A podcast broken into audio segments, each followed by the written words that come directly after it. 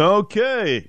Uh, Sheriff Errol Toulon Jr., uh, Suffolk County, uh, nice enough to give us a couple of people wondering why he wasn't with us last week. He was traveling. So we wanted to get in him today on this uh, first day of November. It's always a pleasure to have you, sir. How are you? Thank you very much, Jay, for having me on, and thanks for accommodating me. Indeed. Anytime, my friend. And of course, we were just talking with the captain uh, Sheriff, I'm sure you heard regarding these laws red flag, yellow flag. Listen, they're in place for a reason. Uh, and it just seems that there were plenty of opportunity involved in order to apprehend an individual who are who is in mental distress, as appears to be the alleged killer in all of this. Uh, and we've got to do a better job as a society uh, in upholding laws that are in place. Very important stuff, and you know we talk about this all the time, Sheriff. Right? You know, you're 100 percent correct, and also, you know, what the captain was mentioning. You know, this individual had a declining mental health status. You know, clearly the breakup with his girlfriend was some indicative signs where he started wearing some hearing aids and saying a lot of things that were not uh, significant. Significant weight loss. He was hospitalized for mental health issues you know, he stopped taking his medication, and you know, his family and friends recognize this, and plus this, you know, this paranoia of of thinking that uh, the people in these two places at the bar and grill and the bowling alley were posting things or broadcasting that he was a pedophile. You know, clearly this person was in distress and needed some help. Hundred percent, hundred percent. Eighteen lives lost, thirteen uh, wounded, three are in very critical condition, from what we understand as far as the updates. So we're going to keep an eye on that. But uh, you know, and, and, you know, with these laws, one one final point, you know, it's almost like passing the baton because you know you've got to get a judge's order, you've got to get a medical official involved.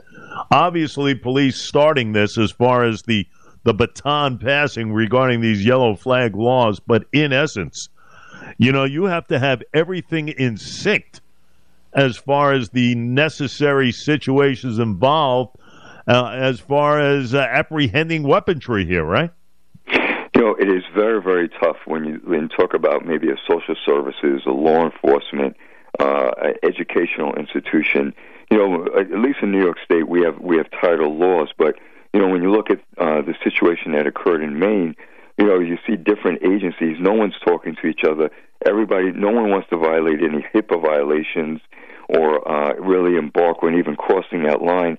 And so it's so tentative that no one was really talking to each other to to make sure that this individual one got the help that he needed, and two did not have firearms in his possession. Indeed, indeed, we got to we got to do a, a, better job overall. No question. The sheriff with us, Errol, Errol Toulon Jr. Sheriff, I know you've been traveling El Salvador and everything else. We had you on last time. Uh, visiting police headquarters, practices in general, what's happening down there? Did you learn a lot? You know, not only did I learn a lot, I saw the advancement of uh, the government because I had visited there in April of 2018. And at that point, by the second week in April, there were already 87 law enforcement people that were killed uh, in El Salvador. And that uh, rate, not only just law enforcement, the rate of homicides in El Salvador has dropped so much uh, due to the new president, the Minister of Justice, and what they're doing in El Salvador to eradicate MS-13 and also 18th Street, which is the rival to MS-13, that rival gang. And so not only were we able to see the prison, I think I am the first uh, American. I went with Kevin Catalina, who's my undersheriff. Uh, we saw CECOT, which is the uh, you know, the prison that they built specifically to hold MS-13 and 18th Street members, and not low-level members, more high-level uh, gang members in their country.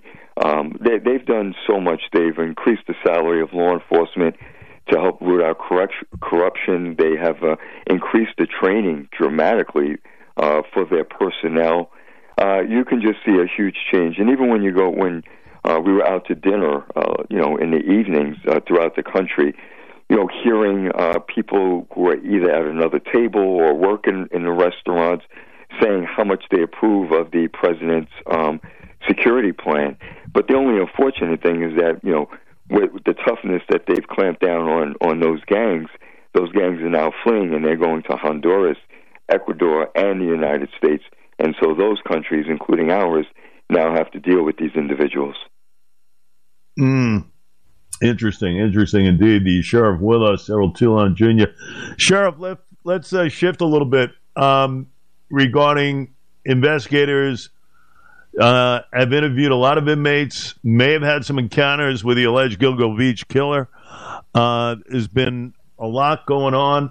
Uh, and then it kind of quiets down a little bit. But I remember last press conference from one attorney who's been on the case, John Ray, who basically uh, gave us the process of thinking regarding uh, other individuals who might have witnessed uh, Rex Heuermann at his worst, and uh, even maybe uh, with uh, with insight as far as being a witness, his former wife. So there's been a lot of back and forth. Also, guns have been a topic. Those confiscated from his home. They are now being certainly intertwined in this investigation in a big way. Uh, what can you tell us uh, regarding this whole situation? You know, I think uh, Mr. Heuermann's court date is November 15th. And, you know, when Mr. Ray had that press conference, I think that, that the information that he uh, provided to the press uh, would have been better served given to the district attorney, uh, the police department, and more specifically the task force to really validate his claims. Uh, I know he said he had some sworn affidavits, which is a little unusual for anyone to have at a press conference, but be that as it may, um, I think any information that anyone in the public uh, should have regarding anything uh, regarding Mr. Heuermann, uh, Gilgo Beach, or any sex workers that have been seriously harmed or even uh, thought to be uh, killed should be given to the task force to really be validated. You know, uh, to your earlier statement, you know, the um, human trafficking unit uh, in the Suffolk County Sheriff's Office, we've been uh, interviewing, obviously, all the sex workers in our custody, and now we've embarked on uh, interviewing sex workers in uh, the Nassau County Correctional Facility, and eventually we will be making our way to New York City and interviewing any potential sex workers uh, who are on Rikers Island who are currently incarcerated there. And I think it could give us a better picture of a better understanding of just what the sex work industry is just in in in tri-state area, or at least the New York area. But more importantly, are there any individuals that may have come in contact with Mr. Heuermann? Clearly, there are some individuals that may say that now that they know what he looks like, know more information about him, be saying, "Yes, I met him, I spoke to him, I talked to him." But you know, I can say in 2018, when we created this unit, unit, formulated questions to ask uh, sex workers anything about Gilgo or specific things that we may have learned from the media or other law enforcement agencies, and really didn't get a hit until after this task force was created. Yeah, uh, no doubt about it. That's what it's there for. The sheriff with us uh, for another minute or two. Sheriff, I'll ask you this: We spoke to you back regarding the opening of a new integrated program uh, in Oakdale, uh, a care clinic. Those who are struggling uh, with mental health, those who are struggling, struggling with substance abuse. Uh, I know it previously served a lot of people with disabilities and whatnot, and struggling with the addiction of fentanyl, heroin, cocaine, prescription opioids. You and I have spoken about this uh, in the past. We know fentanyl is out there. We know that it has destroyed lives. It has taken 100,000 lives as far as Americans over the last year or so, uh, and it's still become it still is a force to deal with. I am sure uh, on a daily basis for you, right? Know, it is truly tragic, and I don't think individuals realize until they hear a death or multiple deaths uh, from fentanyl how deadly this is.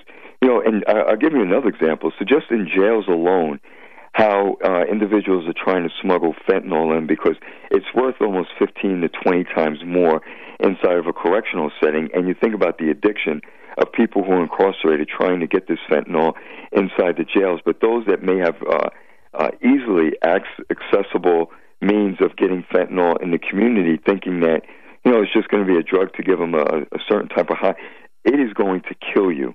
It is going to kill you, and I, I really implore and really applaud uh, all of these these facilities that are opening up to treat individuals that have substance abuse issues uh, because we do not have enough, not only here in Suffolk County, but in New York State to really combat this issue. And we really need to make sure if you have an individual, someone that you love, someone you care for, that you think has some sort of substance abuse, you know, if if you can't find the help, please reach out to my office, and we will be happy to try and get you to get that person to the proper service so that they can really uh, combat this issue because it is really taking over our youth and also you know our community. Absolutely, uh, Sheriff. Before I let you go, with the situation as it is right now in the Middle East, there's been plenty of anti-Semitic activity. I know you are watching that. Your fine team out there as well, but it's another another situation you might have to combat as far as uh, where we are at in society. Correct? Yes, and it is truly horrific. This the anti-Semitic. Uh, you know, we hear heard about the swastikas in Montauk. I think there was another report. Yeah uh, in in Nassau County uh, this morning, and you know I, I, I think that um, you know there's some depraved individuals. Uh, any type of hate, hateful messages uh, should not be tolerated, and I think anyone that knows of anyone that's doing this should report it to the police, you know, immediately. But you know, more of what you know what you were talking about in the Middle East is that you know we need to make sure that, from a homeland security perspective, that we're ensuring that uh, Suffolk County is safe uh, there are not going to be any type of um, harmful messages outside, and I mean physically no. harmful, not not the uh, harmful messages that are being spray painted on certain uh, walls or institutions. But we need to make sure that our religious institutions and all people are protected here in Suffolk County. Without question, the sheriff, uh, ladies and gentlemen, Errol Toulon uh, Jr. Uh, always appreciate a couple of minutes with you, sir, and I look forward uh, to getting a double dose here in November at the end of the month. How's that? Thank you very much, Jay.